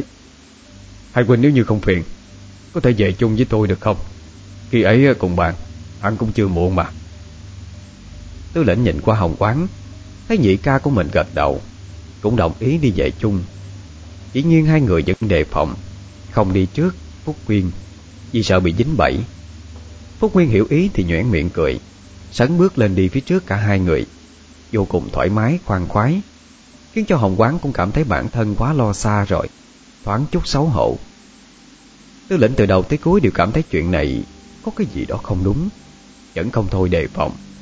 Dù gì thì đây cũng là chốn giang hồ hiểm ác, Chẳng thể dễ dàng mà tin người được. Cả ba người đi ra khỏi bãi Tha Ma, Đi chừng trăm thước đã thấy có một cái ngã ba. Thì ra hướng tư lĩnh đi từ làng Hưng Trị, Nếu như đi thêm vài chục thước nữa, Sẽ đến cái ngã ba này. Tại ngã ba có một cây gừa lớn. Bộ gốc dậy phải đến ba người ôm. Tán rộng chừng chục thước. Bên trong lấp lánh đầy đơm đớm Trong vừa lung linh huyền ảo, Vừa ma quái đến đáng sợ. Những đốm sáng chớp tắt giữa chốn hiu quạnh, Trông chẳng khác gì âm hồn người chết Đang giật vợ nơi tán cây. Đứng tại cây gừa, Nhìn về phía cuối đường trẻ này Là một thôn xóm. Cách chừng hơn 200 thước, Trông cũng có vẻ trù phú. Phúc Nguyên lúc này lên tiếng, Phá vỡ đi sự im lặng từ nãy tới giờ. Nè Đây là làng Hưng Phú, Vẫn thuộc tổng Thanh Phong. Trong làng có tay cả điều, Hống hách bạo ngược. Hai vợ chồng mới chết Chính là cái bác Hương mà Cao Quynh bốc nhầm đó. Cái tên này tôi định dạy cho một bài học rồi. Nhưng mà thôi, Hắn chết rồi á, Thì lừa tiền con của hắn cũng được. Tư lệnh vẫn còn thấy bối rối Vì chuyện bốc bác nhầm mộ của y nhân. Lại sắp rước tan Lão còn chưa hết xấu hổ với Hồng Quán, Giờ lại bị Phúc Nguyên nhắc lại, Không khỏi hổ thẹn, Liền lên tiếng nói ngay. Ờ Thì ra, Cũng là người cùng đi sàn tro cả. Đã là sàn tro đâu ờ, Thể toàn thắng được. Ít ra cũng có lọt hố chứ. Ý của tư lệnh cho rằng Phúc Nguyên Cũng chỉ là loại người lừa đảo, Hệt như mình mà thôi. Vậy nên chuyện nhầm lẫn là không thể tránh khỏi. Vì lừa đảo. Thì đều do tham mà ra Đã tham rồi, Thì mấy ai còn tỉnh táo? Phúc Nguyên lại cười. cười Để cho Cao Huynh đây chê cười rồi. Thực ra đoàn bổ Chỉ thích trừ tà diệt ma, Săn bảo vật. Còn cái chuyện lừa người, Rất ít khi nhúng tay vào. Hồng Quán nghe vậy liền nói Ờ Nghe danh đoạn Phúc Nguyên đã lâu. Ai cũng nói anh một thân võ nghệ cao cường Thích hành đẹp trượng nghĩa. Này có duyên được gặp. Lại được nghe anh tâm sự như vậy. Quán tôi tự lấy lòng hổ thẹn. Được quên chơi khách sáo. Nè, tới khách điếm của mộ rồi. Chúng ta vào trong cùng đàm đạo đi. Khách điếm này nằm ở ngay đầu làng. Cái bên là cổng tam quan đã cũ Sau lưng khách điếm là một cái bến nước. Có vẻ như buổi sáng ở đây cũng là chợ. Từ đây có thể đi đến được nhiều nơi. Lục tỉnh miền Tây nổi tiếng nhiều kinh rạch, Đang xen chằng chịch. Vậy cho nên di chuyển tiện nhất bấy giờ, Phải kể đến là ghe tàu. Khách điếm không lớn, Nhưng sạch sẽ đẹp mắt. Bên trong vẫn còn có một ông lão Đang ngồi bên ánh đèn dầu uống trà, Ve một điếu thuốc rê, Mắt liêm diêm. Phúc Quyên gật đầu chào, Rồi đi ra nhà sau. Hồng Quán và Tư lĩnh cũng làm theo. Qua một dãy hành lang nhỏ hẹp với hơn bảy phòng nhỏ. Đến phòng cuối là chỗ ở của Phúc Nguyên. Phòng sàn đất Dách tre đan, Cửa sổ sập, Nhìn ra bến sông. Bên dưới cửa sổ là bãi đất bội, Với những rễ bần mọc ngược lên, Tua tủa như những hầm trong. Tán bần phủ kính trên phòng, Gió đêm thổi qua, Làm cho cành lá cọ vào mái, Kêu lên xào xạc. Phúc Nguyên đóng cửa phòng, Cài then cửa sổ chắp một cây đèn dầu để lên cái bàn giữa phòng. Rồi mời Hồng Quán và Tư lĩnh ngồi. Phúc Nguyên lấy trong tay nải để ở đầu giường ra Một cái túi vải Đặt ở giữa bàn. Sau đó nhắm mắt tựa như quan sát bằng linh cảm, Xem xung quanh có ai theo dõi hay không. Rồi mới quyết định nói chuyện với Hồng Quán và Tư lĩnh. Khi Phúc Nguyên cảm thấy an tâm, Anh mới mở gối vải ra. Có ba lớp vải, Một lớp lụa vàng, Bên trong là hai miếng vải nữa. Một miếng vải vuông màu xám tro, Trông cũ kỹ vô cùng. Thậm chí còn có cả một số vết ố màu đen, Trông không khác gì là vết máu khô. Còn một miếng vải dài hơn, Màu xanh rêu nhạt. Phúc Nguyên lấy ra tấm dài Cất tấm vuông lại vào trong. Phúc Nguyên đặt tấm vải dài đó ra giữa bàn. Nhờ tư lĩnh cầm cây đèn cày lên cao một chút, Cho đừng bị khuất ánh sáng. Ba người chụm vào nhau, Xem một tấm bản đồ. Chia ra làm ba phần. Một phần ba bên trái là các dòng chữ Hán. Hai phần ba còn lại Là đường đi nước bước đến một nơi Gọi là Thiên Tướng Cung. Hồng Quán nhìn sơ qua Rồi nói với Phúc Nguyên Ờ Thiên Tướng Tiên Cung Có phải là thứ để lại từ loạn lâm xâm Từ hồi uh, tiền triệu hay không chứ? Phúc Nguyên gật đầu Bảo rằng đúng là như vậy. Tư lĩnh lại hỏi Ờ loạn lâm xâm. Có phải là vào triều vua Thiệu trị nguyên Niên của tiền Triều Từng làm mưa làm gió? Chỉ thua khi gặp Nguyễn Thâm Tri Cùng với uh, Nguyễn Tổng đốc hay không? Thiệu trị nguyên niên Tức năm 1841 Nguyễn Thâm Tri Tức là Nguyễn Công Trứ. Còn Nguyễn Tổng đốc Thì là Nguyễn Tri Phương. Kể rằng Thủ đoạn sách động của Lâm Sâm Là dùng bùa ngải Do các tên thầy bùa đưa ra, Rồi loan tin thất tiệt. Ai không theo chúng sẽ bị trời Phật hại, Ai theo thì được cứu thoát. Vậy nên có lúc loạn quân, Lên tới quân số 7-8 ngàn. Ngoài lâm Sâm ra, Còn có tên tổng cộng Và một tên tự xưng là phò mã đội. Còn vũ khí là đao mát, Chà gạt, Phản kéo cổ thẳng. Đoàn quân của Sâm đều bị huyễn hoặc Tự cho mình là tiên thánh hạ phàm. Thậm chí lúc chết vẫn không tỏ ra run sợ. Cứ bảo là sẽ hồi sinh tái thế Tiếp tục tạo phản cho đến kỳ được thì thôi. Tư lĩnh nói Ờ, loạn lâm xong thì biết. Nhưng mà nhĩ cả, Cái thiên tướng tiên cung đó Sao lại liên quan ở đây chứ? Hồng quán kệ, Theo sử viết rằng Lâm xâm vì tin lời của một thuộc hạ Gọi là đạo liễn Mới khởi binh tạo phản. Đạo liễn xuất xứ bất minh Chẳng biết gốc gác ở đâu. Chỉ thấy hay tu ở động thâm dân Núi Anh Vũ, An Giang. Có tài đi may về gió. Nhờ vậy mà lời nói của y Lâm Sâm mới nghe. Khi Lâm Sâm bị xử trảm Đạo liễn không bị bắt. Nghe đâu là nương lại quanh quẩn Ở vùng Ba Thắt, Trà Giang, Trà Vinh. Tuy không thu thập độ đệ Nhưng thỉnh thoảng vẫn xuất hiện Dùng tài phép lừa gạt chân lạnh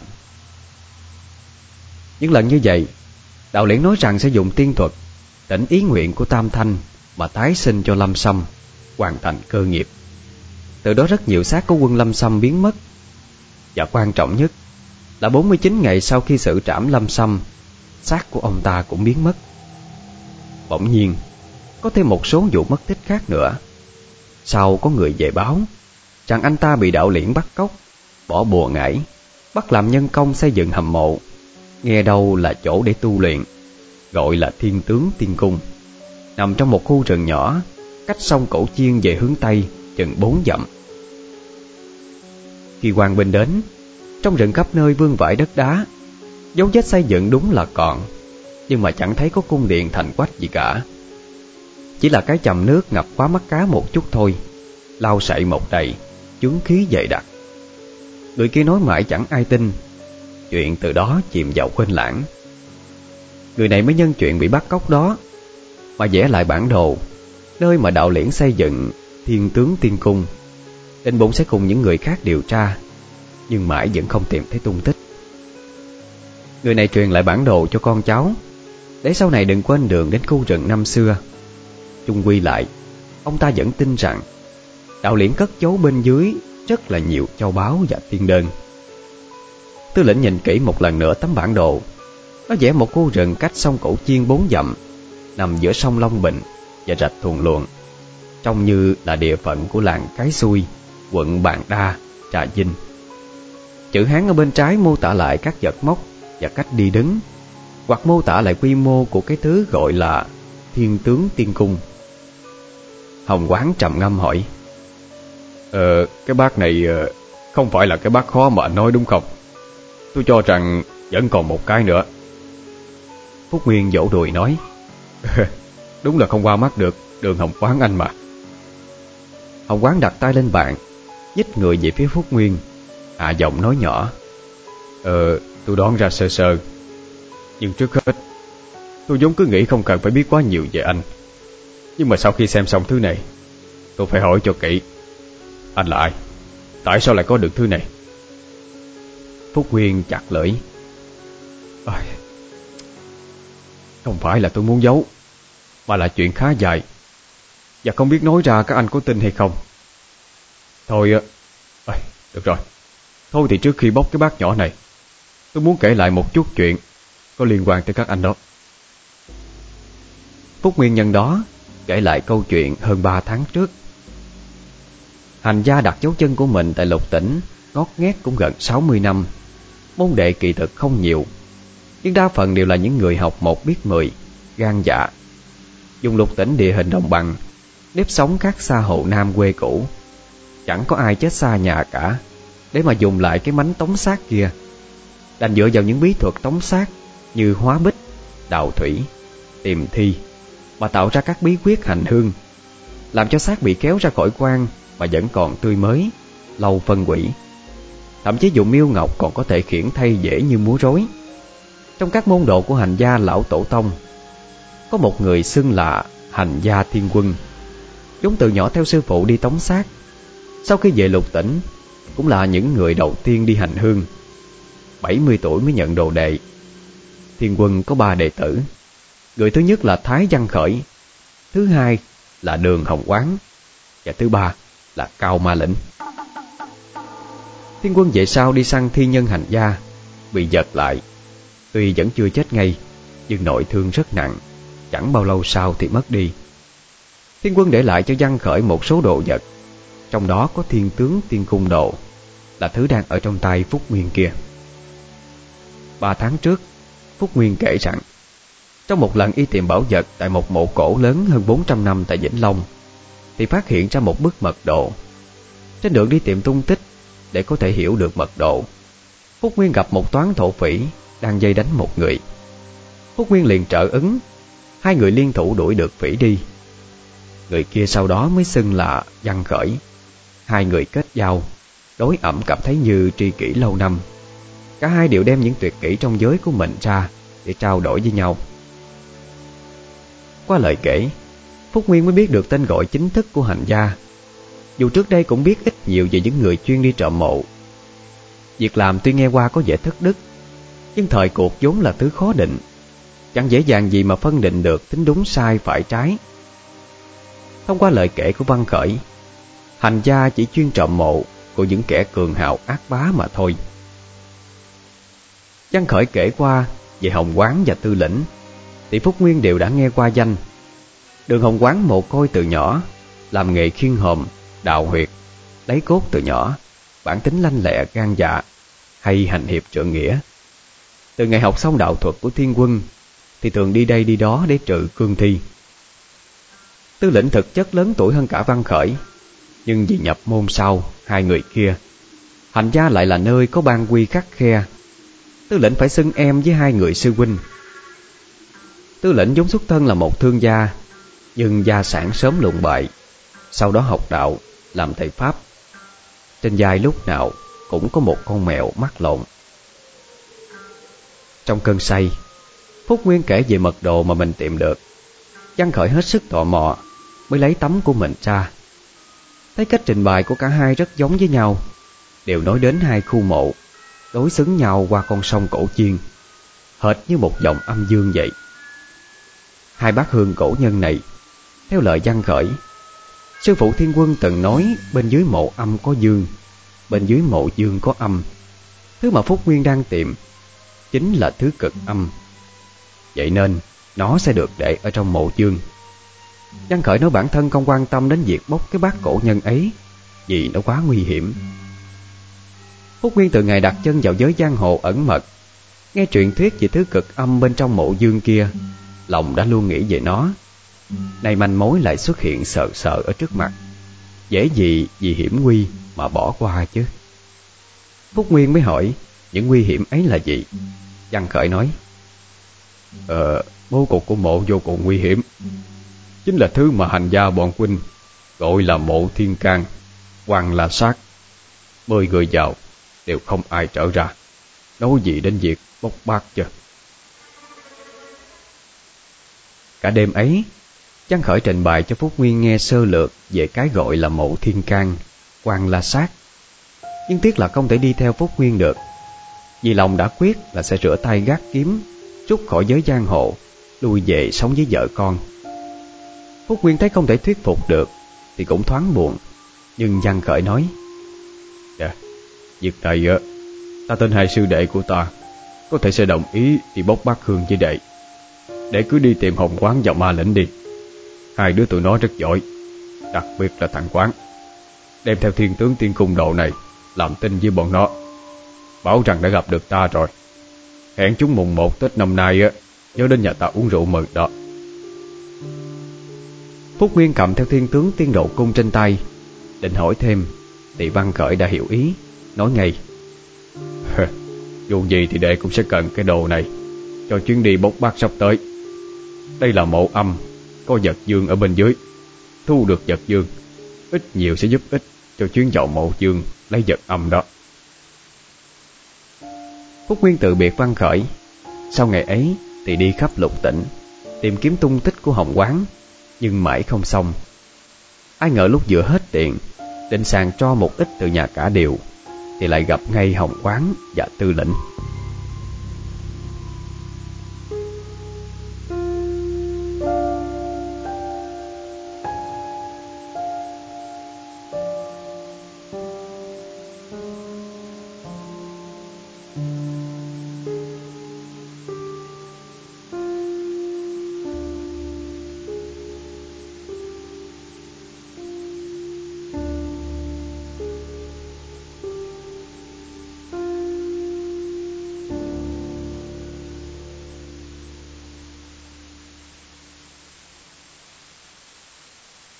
Phúc Nguyên kể xong Hồng Quán và Tư lệnh đều trầm ngâm. Hồi lâu sau Hồng Quán mới nói Ờ Mộ Thiên can quan là sát Thú thực trước giờ quán tôi chỉ nghe qua thôi. Chưa bốc được bát hương nào bố phòng theo kiểu ấy cả. Nhưng mà hôm nay nghe nói như vậy Trong lòng không khỏi phấn khích. Uống liều cái mạng này một phen đó. Tư lệnh cầm bản đồ Xem qua địa thế Phát hiện được gì đó Liền kéo Hồng Quán đến xem. Ờ, nè nhị ca Cái này là toàn can đó. Trên dưới trái phải Tất cả đều hung hiểm. Làm sao vào được đây? Phúc Nguyên nghe xong không tránh khỏi hàng tá câu hỏi trong đầu. Về độ nguy hiểm của cái thứ gọi là Mộ thiên can quan la sát này. Phần 5 Kinh vắng Trời chịu Ma treo quỷ chọc Tư lệnh vừa nói dứt lời Hồng Quán liền cười đáp. Đến bây giờ em mới phát hiện ra sao? Chính vì nó là toàn can Cho nên anh mới hứng thú như vậy đó.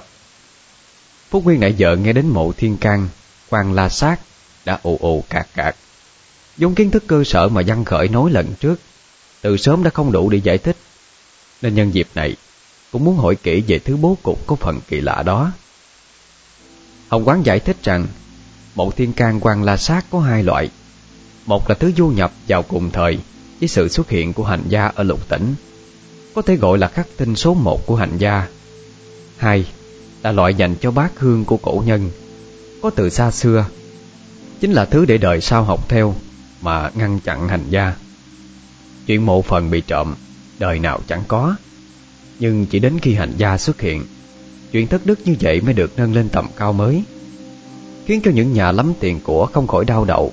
Khi lo sợ mộ phần của mình bị bốc bát hương Báo vật chôn theo Thậm chí là cả thân xác cũng bị đem đi lựa lọc. Nghĩ thôi ai mà chẳng tức. Vậy nên mới sinh ra những người ngày đêm nghiên cứu các mộ phần đã bị bốc bát Hoặc những hành gia bị bắt lại. Từ đó tạo ra một bộ phận an toàn Khiến cho con cháu hành gia lão tổ tông bỏ mạng không ít.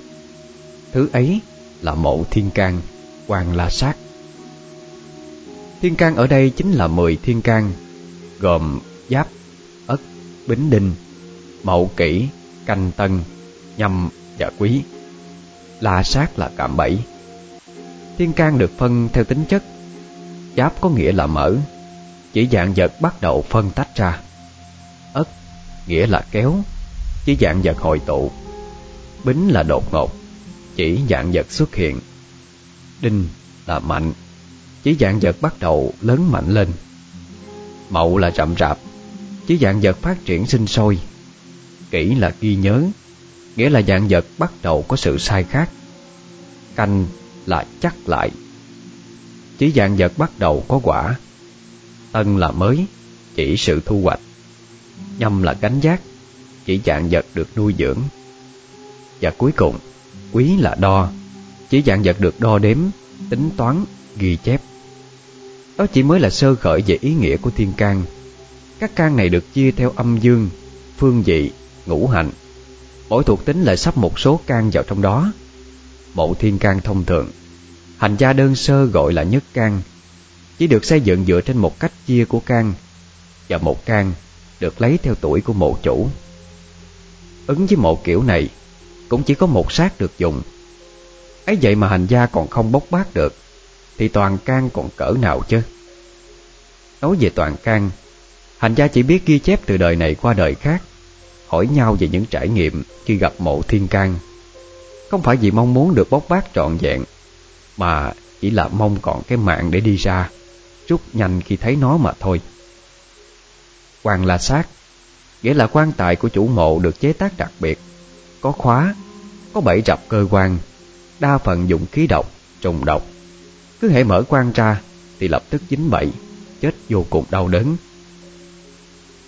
Nếu nói mộ thiên can xưa nay chưa có hành gia dạo được, Vậy làm sao biết được có quan la sát? Thực ra, Phương thức sơ khai của quan la sát Chính là môn hình dạng trạng loại quan tài Có cài bẫy mà người ta đặt vào hầm mộ, Bảo vệ mộ chủ. Vì lỡ như có trộm vào được rồi, Cứ cho bọn chúng lấy hết báo vật Để yên cho thân xác mộ chủ là được. Loại này hành gia trước đây vẫn thường hay gặp Gọi là bát hương cũ. Kỳ thực phá giải không phải là không được Nhưng rất mất thời gian và nguy hiểm Nên khi hành gia gặp phải thứ này Ít khi lấy xác ra làm gì để cho thêm chuyện. Vậy mộ toàn can thì sao? Khi người xây mộ áp dụng hết thải các đặc tính của thiên can Mộ sẽ có nhiều lớp Đoán chừng là lớp âm dương, phương vị, ngũ hành. Mộ này vừa bảo vệ cho mộ chủ Vừa áp dụng phong thủy. Và xây được nó, Dĩ nhiên không phải là dễ. Hành gia xưa nay chỉ gọi như vậy Chưa nghe được người nào phá trận thành công. Về điểm khác biệt giữa hai loại mộ thiên can quan la sát, Giữa một bên có từ xa xưa Và một bên mới được tạo ra Khi hành gia xuất hiện, Nằm ở điểm nào? Chính là không gì khác Ngoài mộ thất. Bác Hương cổ nhân có mộ thất, Rộng Thường có số đo theo quy chuẩn phong thủy. Có đường đi, có cửa vào. Dĩ nhiên sau khi hạ tán thì đã lắp lại rồi. Miền Tây do có địa hình phần lớn là đất mềm Ít đồi núi. Bát Hương cổ nhân tuy lớn Nhưng cũng có ít khi to quá cái nhà tranh. Thiên can ứng vào trường hợp này Có diện tích lớn Bố phòng có khoảng cách Tường dày và đá cứng. Bát Hương sau này nhỏ Một phần lộ thiên Thường có người trông coi. Chu vi rộng chỉ tầm trăm thước đã là lớn rồi. Nhưng một phần bên dưới không lớn. Do vậy thiên can dùng có giới hạn, Lại liền kề nhau liên tục. Độ khó để phá giải cũng tăng lên. Chung quy là loại nào cũng khó cả. Nhưng hành gia Là nơi quy tụ những người liều mạng. Chuyện thất đức phạm đến âm phần còn làm Không ghê tay, Chẳng sợ quả báo. Vậy nên bác càng khó. Thế nào cũng sẽ có những hành gia lại càng thấy thích thú hơn. Hồng Quán tuy tránh xa chuyện bốc bát sàn tro thất đức đó, Nhưng dù gì cũng là con cháu của hành gia lão tổ tông. Chuyện liều mạng đã ăn sâu vào máu. Nghe có một bát hương cổ nhân, Thì lòng đã nóng hơn. Chỉ tiếc là không đến ngay lập tức được. Lại nói chuyện nhìn bản đồ, đoán được đó là mộ nào. Đây không phải là chuyện cao siêu gì cả. Chỉ là căn cứ vào phương vị, Địa thế Bố phòng xung quanh Có thể lượng ra ít nhiều về bát hương bên dưới. Vì muốn dùng thiên can Phải căn cứ vào phương vị Âm dương, ngũ hành của đất đó. Bộ này nằm gần sông Trong rừng. Theo bản đồ thì hướng gió và nắng vẫn đủ đầy. Vốn đã nghe đến những lần bốc bát gặp phải loại này của tiền bối. Nên đời sau luôn cẩn thận khi bốc bát cổ nhân Xem có dướng phải cái thứ khó gỡ này hay không. Hồng Quán nói xong Phúc Nguyên trầm trồ kinh ngạc. Không ngờ được rằng một nhóm người như hành gia mới xuất hiện chưa được trăm năm, Lại đúc kết được nhiều thứ như vậy. Nói vậy, Chẳng phải bao nhiêu cái bát hương đã bị những người này vét sạch rồi sao? Phúc Nguyên trao mày. Đúng là giới giang hồ ẩn mật tại lục tỉnh này, Sống bằng đủ thứ nghệ Có khi cái nghiệp tạo ra Sẽ đến ngày giáng xuống một cách giận dữ. Hồng Quán thấy Phúc Nguyên suy tư liền hỏi. Nè, vì đại ca của tôi Có đưa cho anh thiên tướng tiên cung đồ này. Dặn đi lấy bảo vật bên trong mộ của đạo liễn. Sau đó anh mới đi đến mộ còn lại hay sao? Ờ, đúng vậy rồi. Cũng may là tìm được các anh. Không thì không biết đến bao giờ Tôi mới vào được hai cái mộ đó.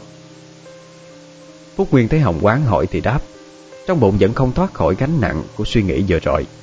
Tư lệnh nói Ờ, bốc bát hương cổ nhân đã khó. Gặp toàn can nữa Thì làm sao đây nhị ca Ừ Chúng ta phải chuẩn bị dụng cụ lại mới được. Tỏa sơn tiên của anh E là không dùng được trong mộ đó rồi. Hồng Quán vừa nói Vừa cầm cây tre mà ban nãy đã thích thòng lọng Hai con cương thi. Thứ này là dụng cụ của hành gia Làm từ một cây tre già Ngâm dậu, hơ lửa Dẻo dai cứng chắc vô cùng. Bên trong đục trỏng một đầu là thòng lọng, Một đầu là dây kéo. Nói thẳng ra, chẳng khác gì cái thòng lọng Chụp đầu chó kéo đi cả. Hành gia gọi là tỏa sơn tiên, Cũng đã nói lên công dụng của thứ này.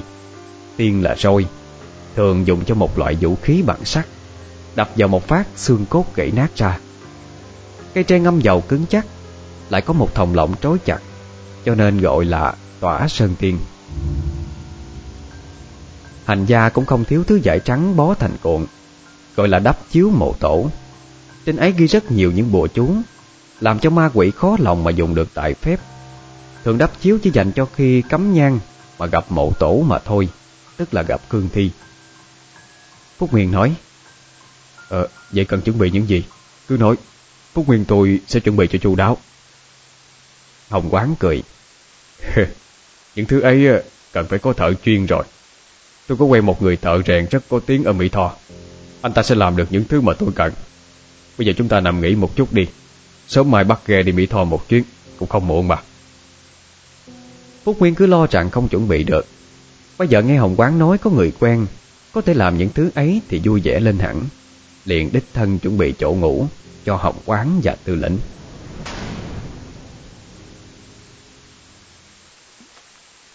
Đêm ấy Cả ba chẳng ngủ được bao nhiêu. Mỗi người đều lo theo một kiểu. Giữa giờ mão, Ba người chuẩn bị sẵn sàng, Nai nịch gọn gàng, Đón ghe ở bến sông. Tư lĩnh sợ bảo an bị người ta để ý, Cho nên bỏ nó vào trong một cái túi vải, Chừa một khoảng để thở thôi. Mỹ Tho ngày ấy là nơi phồn qua Muốn đi cũng không khó. Có điều ngồi ghe hơn hai ngày mới đến. Ghe dừng lại ở nhiều nơi để đón trả khách. Thường là các ghe chở hàng Đón thêm khách để kiếm thêm tiền mà thôi. Người quá giang sẽ mắc chổng trên khoang Hay ở trước mũi, Hoặc trải chiếu uống trà, Đánh bài, Ghe rộng hơn một tí Thì đá gà giải quay Nhóm ba người đón một chiếc ghe lúa đi lên Mỹ Tho. Trên ghe có hai vợ chồng già chủ ghe Và ba người khách quá giang khác. Ghe đi đến chiều Thì vào một đoạn kinh nhỏ. Theo lời chủ ghe thì từ đây đổ ra sông Hậu, Còn chạy đến tầm giữa đêm. Ba người nhìn hai bên bờ. Toàn là một cảnh trần âm u rậm rạp Thì lương vô cùng.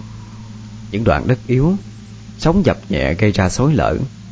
Hình ảnh đôi bờ sông bên lỡ bên bội Không hề thơ mộng một chút nào. Một số nơi, Lâu lắm trước kia còn là đất xa sông, Người ta chôn cất ở đó. Sau này vì nhiều lý do mà ly tán khỏi cố hương, Mồ mã không ai trông coi. Bờ sông sạt lở vào tận bên trong khiến cho mộ sụp xuống. Một số chỗ còn lồi ra cả quan tài, hay quan tài bị mục, lồi ra tay chân của người chết cũng không phải là hiếm. Nãy giờ có hơn chục ngôi mộ bị như vậy. Trong cái không gian chập choạng sáng tối, hình ảnh đó vừa ma quái, vừa buồn bã đến nao lòng. Kỳ thực những đoạn kinh kiểu như vậy, ở lục tỉnh nơi nào chẳng có. Bản thân ba người bọn họ đi qua không biết bao nhiêu lần. ấy vậy mà lần này đi lại thấy lạnh lẽo đến lạ thường. Khỏi cần nói, cũng đủ hiểu họ đã dự phòng tình huống xấu nhất. Dù gì cũng đều là dân lăn lộn qua không ít hiểm nguy. Tư lệnh nói, Ờ, sao mà để thấy có chút bất an đó vậy cả? Phen này có khi nào bị quay pha hay không? Hồng Quán trả lời, à, Chưa biết được, cứ chuẩn bị là hơn. Đột nhiên, Ông chủ ghe nóng lạnh như trúng gió Cứ thế độ gột ra. Mọi người chạy vào xem Thì thấy bị trúng gió thật Mắt đờ đẫn. Người vợ liền nhờ một người trong nhóm khách lên chạy tiếp Để ông chủ đắp mền nằm kế bên Trơn lên hừ hừ. Trông sốt cao lắm Miệng thì cứ lẩm bẩm. Sắp, sắp tới rồi Sắp tới rồi. Người vợ thấy vậy Mới nói là đợi bà cạo gió cho Thì ông ta không chịu Cứ nói lý nhí tôi, tôi lạnh quá, lạnh quá, đừng, đừng cậu gió. Đoạn đằng trước quẹo trái, chạy xíu nữa là là tới sớm nhà lá tìm ông Tư, cho cho tôi uống thuốc. Người vợ vuốt trán, thấy trán ông nóng hổi, sợ quá mới nói. À, nè ráng lên ông ơi, để tôi nhờ cậu này á chạy vào đó cho. Người vợ nhờ người khách đánh ghe quẹo trái. Quả nhiên chạy một chút xíu đã thấy ngã trẻ nhỏ hơn con kinh này nhưng cũng đủ chạy. Lát sau thì dần rộng ra. Đã qua cuối giờ dậu, trên trời đã thấy sao hiện ra lớn đốm phân nửa, nửa kia chìm dần sang tối. Trước mặt có một thôn xóm đúng như lời ông chủ ghe nói. Có chừng bốn năm mái nhà lá, bắt sàn ra một phần ba con kinh. Bên trên có đường đi và đèn đuốc. Người cầm lái liền cho ghe tấp vào một cái bến nước duy nhất ở đây. Cậu ở bến, có treo mấy cái đèn lồng màu đỏ các bọn hè nhau cổng ông chủ ghe lên bờ Tìm thầy Tư gì đó Phúc Nguyên nhìn Hồng Quán và Tư Lĩnh Cả ba ngờ ngợ Chuyện xảy ra quá đột ngột Tư lĩnh nói Ờ, có khi nào ma quỷ triều chọc mình không vậy ca? Khúc sông này ờ, sao mà có thôn sớm được chứ? Hồng quán chặt lưỡi à, Dĩ nhiên ờ, thiên hạ rộng lớn Mình làm sao biết chính xác hết được với lại nhìn ờ, thì không thấy âm khí Nếu mà có đó Thì cái đầu mèo này đã cảnh báo cho anh rồi. Hồng quán vừa nói vừa sờ vào cái đầu lâu mèo Đeo ở trước ngực. Phúc Nguyên cũng đồng ý. Cho rằng dù gì cũng nên lên bờ xem như thế nào. Trong nơi này không giống như có ma quỷ gì cả. Hồng quán nói. Ờ, dĩ thiên Biến ưng dạng biến. Nếu mà có gì bất thường đó Cứ uyển chuyển mà hành sự Tránh hiểu lầm người tốt nha. Ba người phụ giúp bà chủ ghe, Chuẩn bị một số thứ, Đem ông lão lên bờ. Thì thấy có một ông già chừng 80 Tóc bạc trắng, Búi thành củ hạnh, Trâu dài bạc phơ, Mặc áo bà ba nâu, Đang cầm chổi tre quét sân. Bên trong thì là một tiệm mì, Có vài người khách đang ngồi ăn. Cuối phòng có một cái bàn thờ, Không tìm thấy bài vị hay tượng tranh gì cả. Chỉ có một tấm giải đề chữ thiện rất là to. Bà chủ ghe thấy người Liền chạy tới hỏi. À, à, Ông ơi cho tôi hỏi Ở đây là xóm nhà lá đúng không ạ? Ông lão đưa mắt nhìn Đôi mắt sáng quắc Như quét qua hết tất cả bọn họ Rồi mới lên tiếng. Ờ, phải rồi. Mọi người uh, tìm ai vậy? Dạ tôi tìm thầy Tư. Chồng tôi bị bệnh đột ngột Ông nói là tới đây tìm thầy Tư. Dạ xin ông thương tình chỉ giúp cho tôi với. À tôi là Tư đây. Để uh, tôi coi. Ông Tư nói xong liền chạy đến bên cạnh ông chủ ghe. Lúc này đã hôn mê. Đưa tay sờ vào cổ ông ta Rồi ông Tư nói à, Nguy hiểm. Bị âm phong nhập thể. Mai mà tới sớm đó. Vào đây, vào đây nhanh lên Dứt lời. Hai người khách quá gian liền bế ông chủ ghe vào bên trong Đặt xuống giường. Thầy Tư liền lấy ra một cái hũ thuốc cao đơn hoàng tán màu đen Rồi mới lên tiếng nói. À, Âm phong uh, ai cũng bị nhiễm cả. Trước khi uh, bị nó công tâm Thì uống thuốc này ức chế lại. Tư tôi xem cho ông này Rồi uh, sẽ coi qua mọi người nha Bảy người còn lại đều chia nhau Mỗi người uống một viên Thuốc rất thơm, vị đắng Nhưng hậu ngọt. Hai người khách bế ông chủ ghe khi nãy Thấy sẵn nhà thầy Tư có bán mì Lại có vài người khách đến ăn. Họ đói bụng quá Liền kêu hai tô. Chỉ có bà chủ ghe vào ngồi kế chồng Còn lại ai cũng ăn một phần. Người bán là một đứa bé gái Tầm 13 tuổi Là cháu nội của thầy Tư. Nó kể thầy Tư trước đây làm đạo sĩ bắt ma. Về già thì dựng sớm ở đây Bán đồ chay. Và làm thuốc cứu người. Đứa bé vô cùng lanh lợi quạt bát Ai nhìn cũng thấy mến. Bên trong thầy Tư đang chăm cứu cho ông chủ ghe. Phúc Nguyên, Hồng Quán cùng với Tư Lĩnh Ban đầu không định ăn mì đâu Nhưng thấy mọi người ăn thì thèm quá Cũng ăn rất là mạnh.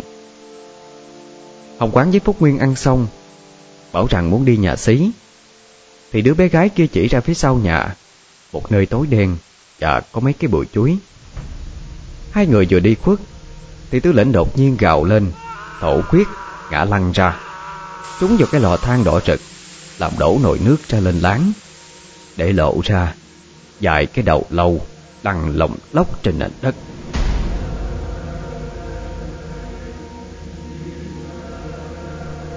Quý thính giả đang nghe truyện trên kênh youtube Đất Động Radio. Mong rằng quý thính giả hãy chú ý rằng Tất cả những tác phẩm được diễn đọc bởi Nguyễn Huy Hiện chỉ được phát hành trên kênh youtube Đất Động Radio. Mọi nền tảng khác đều là hành vi vi phạm bản quyền. Mọi người hãy đăng ký kênh youtube Đất Động Radio Để được nghe những câu chuyện mới nhất, đầy đủ nhất. Xin cảm ơn.